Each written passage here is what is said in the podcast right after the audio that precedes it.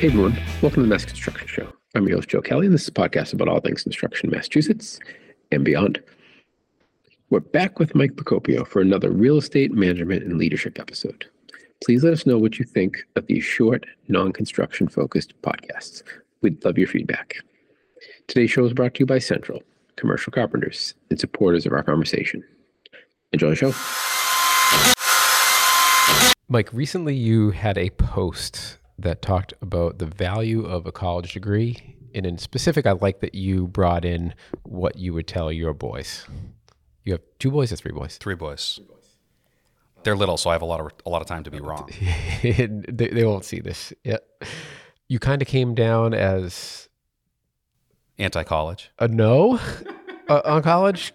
Can you give us a little more nuance? Because I, I imagine you're not a hard no. No, no, I'm I'm not a hard no. I I, I went to college. Um, I think so. For me, I've I've observed um, both through my own experience and and running a business. Um, I've observed patterns that have kind of developed in higher education, certainly around cost and value, that to me, frankly, are really disturbing. Um, so. I I think the gist of, of the post that I made around around the around what I would tell my boys was really, frankly, a lot of common sense, right? Understand the value of what you're getting. Understand what the goal is, right? Um, we see a lot of people today incurring 150, 200,000, 250,000 dollars in debt with the end goal of getting a job um, that might be they might be passionate about, but pays forty five thousand dollars a year. There's nothing wrong with a job that pays forty five thousand dollars a year, but you don't spend two hundred and fifty thousand dollars to get a 40 to acquire it. Um, right? That's a common sense thing, and we've lost that. Um, and and we kind of have bifurcated the end result of college from the college experience. And we said, well, it doesn't matter what I have to pay for the college experience. That's one bucket, and then we'll deal with what my job is and what my earning potential is with another bucket. Right? I have no problem if someone wants to spend two hundred fifty thousand dollars to get an MD. Um, that's a great investment, or to get a JD. That's a great investment, right? You, you that that pays off almost immediately. Um, but we've lost that common middle ground where you could go get an education for twenty five or thirty thousand dollars that would set you up, you know, for for your normal career. Um, and and the reality is, I think the the college education that I got, um, which was less than twenty five thousand dollars for all four years at a good state school, I have a bachelor's degree, um, was a great value. That was worth it. Yeah. And you said how much? Twenty five thousand dollars all in. Um, I think when I started, it was like three thousand dollars a year at Salem State, right? So semester, I so uh, I, Yeah. it might have even been a year when A I year, first wow, started. okay. Thirty five hundred a year. I, I was trying to I was trying to remember that, but it, either way, it was it was it was a good value for what I was receiving. Um, do I think a run of the mill college education is worth $150,000, $200,000? Absolutely not. I, there's no, that is, that is basic math um, and common sense. And if it's all about the experience, there's a lot better experiences I could give my kids with $200,000 than college. Right. Um, so, and I think, I think what's happened is we've lost sight because college has become this, a, it's become a thing that everyone has to do. So, right, like we should disrupt that. Everyone doesn't need to go to college, right? I, I will not insist that my children go to college. If they want to go to college for something, I will insist that they use some common sense and they are very intentional about it. Um, but there's a lot of other options, especially in the business that we're in, where you can make a phenomenal living, support your family, live a good life a fulfilling life without a college degree. This nonsense that in order to be successful or in order to be worthwhile or in order to have any self worth or self value, you have to go to a four year college is absolute absolute nonsense. Yeah, and uh, that pulls on an interesting thread, which isn't it all about? Um, the end of the day, you want to have you want to have internal satisfaction and, Yeah. and self fulfilling Yeah. about who you are, not by external things like I have a diploma from X. Right. I have this particular type of job. I don't. I have a white collar job and not a blue collar job. That is, you know. Yeah. So uh, It's very it's very internal, right? I mean, I you know, fairly well known in this industry, certainly locally. Nobody knows where I went to school. Nobody knows there isn't there isn't a diploma hanging on my wall. It's not hanging on my wall, right? So nobody knows what I went to school for. Nobody knows what my GPA was, and nobody cares. and nobody cares. right? That's that's that's the real life truth about this, right? Your your self-worth, your value, your ability to impact an organization, your ability to disrupt and impact an, an industry, those don't come from the college degree right? Uh, and I, frankly, I, I question. I, you know, I deal with a lot of people. I have lots of a broad diversity of people that work for us in terms of education. I, I'm not sure. I'm not sure the run-of-the-mill liberal arts degree that people are graduating with today has even prepared pe- prepared people for life in any meaningful way above what high school does. I won't disagree. It's, Where- it's really challenging. yeah. Where I will push back though is, and you know, you wrote it in the theme of uh, what you would tell your boys, and I, to me, to assume that a student that just graduated high school has the mind frame, and let me even read it. You said, make sure your personal core values are grounded firmly before you go.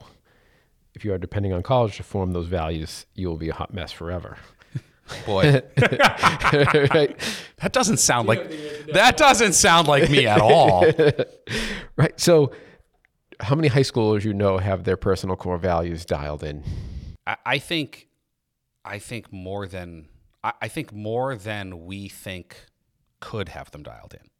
I think if you were to go back in this country, um, I'm going to sound like an old man. If you go back in this country 50 or 75 years, let's say 75 years, World War II generation, I think just about every high school had their personal core values dialed in. They were leaving high school to pursue life. They weren't leaving high school to embark on a 10 year gray zone between 20 and 30 that was just parties and pubs and and exploring themselves. They weren't exploring themselves. Frankly, that generation went to war and came back and settled down and they didn't settle down and say, "Hey, what did I miss out on? I'm going to go explore life." No, they came back and started families. That's why we have the baby boomer generation. They came back from the war, right? So your point about do I think most high schoolers have those core values grounded today? No, I think that's a real problem because I think college screws them up in a lot of ways. And it mixes them all up. They don't know which end's up or down. They don't understand what's in, right. It, it's just it's a whole bunch of inputs that they're not prepared to deal with. I think we failed earlier in the process, and I think for the vast majority of history in the United States, and, and really that's let's confine it to that. I don't I don't know what culture is in a lot of other places around higher education or secondary education for that matter. But in the US, people were far more equipped to leave the nest, so to speak, at 18, right? Whether it was college or not, there was a there was a level of preparation where they could handle money and they could get a job and they could start families. And if you go to our parents' generation, certainly our grandparents' generation, they weren't getting married at 35. And, and I'm not saying I have an issue with that. I'm just saying I'm just saying that wasn't the norm. The norm was life started after high school right? It wasn't that life started after college or life started after 30. Life started after high school, and they were prepared for that. And I think we've done kids a disservice today. A lot of it comes back to parenting style, a lot of it comes back to kind of, I think, Gen X and, and now today, millennial parents solving for what they didn't get from their parents in how they parent. And we're teeing our kids up for a life of dependency instead of a life of independency. And I, t- your point is valid, right? Do I think most high schoolers today are ready to make? No, but I absolutely think they should be. They should be. I think the uh, I think the driver of it is expectations. The generations prior that you were talking about, the expectations of their parents was go get a fucking job. I'm Go- not taking care of you at 18 anymore. Go to work. Yeah, that is your that is not the message now. So so maybe they weren't any better squared up. Maybe they were raised a little differently. Maybe they weren't even more emotionally matured, but they were forced to be They were forced to be. right? And the expectations were that you would do that. Now the expectations is, oh well, you- you'll have you have time to figure it out, and I, I don't. I- think that's that's problematic, and that puts people that are 45 years old and still paying off college. So I- I think expectations help change that because I think it's harder to fix your point, which is they should be, but that's a hard fix oh, it's a generational that that takes a gener that takes that takes a recognition that there's a problem. Which I actually, you know, we're having this conversation. Obviously, it resonated. This post resonated with you. It resonated with a lot of people, right? Um, I think there's a recognition right now that something is broken with the college system. It's broken in terms of what it costs. It's broken in terms of the debt problem we have around it. It's broken in terms of it's not actually adequately preparing kids for life. But I don't think just because it's hard to fix that we should ignore it. Oh yeah, I'm not. No, no, no. Right, no. and I think it comes down to it comes down to breaking those expectations as a parent, right? The other, you know, one of the other things that like, you know, a lot of this comes down to hard conversations, right? Which is a whole other post we could talk about, right? The ability to have hard conversations in life, in work, at home, whatever it looks like. Parents don't want to tell their kids no, or or tell their kids, listen, I hear you, but that's a really bad idea to spend two hundred and fifty thousand dollars that you're going to borrow to get a basket weaving degree right? That's not setting you up for success. What the parents more often than not are saying is go to your dream school. We'll remortgage the house, whatever it takes. We don't care what you study, follow your passion. Look, listen, I think everybody I have a lot of fun when I come to work every day. I am following my passion. I think everybody should to some degree follow their passion. Make sure your passion can support you in your life. Right? Figure Yes. out how to do that. Everyone can figure that out. yeah, you can have a day job and then Sure. do, your, do your basket weaving at night if that's what you're passionate about. hundred percent. And Or then once it makes or- enough money, you Exactly. do it full time. And, and that's never been more possible than it is right now with the gig economy and alternative payments and, and, and the internet, you know, the, the broad reach of, of people, right? That's really possible. And I think, look, I, I've spent a lot of time, even in high schools, talk. We, we run a scholarship foundation in, in memory of my brother. I've spent a lot of time in high schools. I, I had this surreal experience in St. Mary's in Lynn when I was talking to a, a crowd of graduating seniors. And I realized when I mentioned in my talk, I mentioned 9 11. And I realized that none of them had been born. alive. None of them had even been born on 9 11. So, like, I had this kind of old person moment. But you talk to those kids, they want the right thing. They're eager for success. They're eager to be independent. They're eager. And it's, all, I almost get the vibe that it's the parents holding them back. The parents are forcing the kids into some level of their dream right? Oh, you have to go to UCLA, that's where I went, or you have to go to Pepperdine, that's where I went, or or you know, we're a Yale family, we have to right, like whatever that looks like. I mean, it sounds comical even saying it, but it's not teeing the kids up for success in any way. It's funny. I, this is a, a tangent from the college piece, but young people want to know what the guideposts are. What are the rails I have to stay in between? And I used to coach basketball, and you know there would be some of the parents or other people watching that would say that I was too hard on the kids. But I- still there's kids 10 years ago that I caught that that coach that I still text with. And the the thing is at that age, especially when they're teenagers, they want just tell me the rules. I can follow the rules, but when I think people think like, "Oh, well, let's not you know, let's not be too hard on them and let and, and then they're just they have no direction because they have no guidepost. You have to give people guideposts. They just want to know like I'll stay in between the lines. Just tell me where the lines are. You can't say like, "Oh, well, where do you want the lines to be?" That doesn't that doesn't help a young person. At the end of the day though with this, I think you're right. It's a long game. It's a cultural shift that needs to go on, but I think if if people could focus on simple as something as simple as return on investment, mm-hmm. then you take out the parenting issues, the ego issues, all that other stuff. Just please look at it pragmatically. Everybody can do that, whether they're m- mature or not, right? What's the ROI on this, and what am I willing to pay for it? And I think if you can do that, then I think we're going a long way. That's a start. That's a real start with people just being. It, it's it's it's common sense, and sometimes you almost need to let the air out of the balloon and be like, all right, everybody, take a deep breath. Stop with the rabid college thing. Think about what you want for your life. Think about what you want for your career. And frankly, to the earlier point we talked about about being ready to have the have be grounded and have those core values and be ready to actually make some of these decisions. A career is a big decision. Yeah, it's changeable, but it's still a big decision, right? Like once you go down that path, for most people, you get through the middle of your life and you're not shifting gears, right? Like some people do successfully, but very few. So I'm a big fan. So you want to go to college? Why not take a year off? Why don't you work for a year? At that age of your life, every additional year is exponential maturity. The level of maturity difference between an 18 year old and a 20 year old and a 22 year old is radical.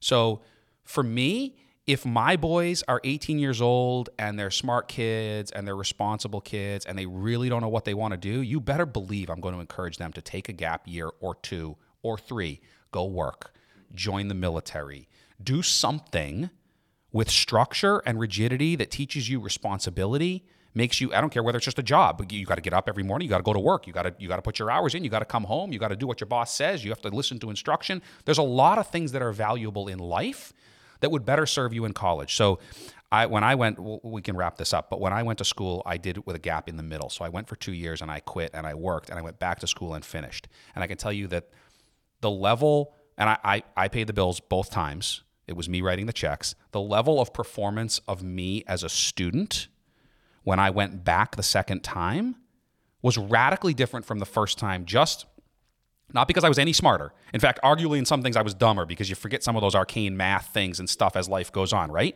So when I went back, quote unquote, as an adult, I had a 4.0 GPA. I was only able to pull up my overall GPA to a 3.2. That's how bad it was the first time I was in college, right? Wasn't wasn't about the level of intelligence, it was about work ethic, it was about commitment, it was about understanding what I was doing, it was about an eye on the goal at the end. I knew what I wanted, right? You can get that with a little bit of maturity, right? Nothing says college has to have, you know, you don't have to be 18 to be a freshman.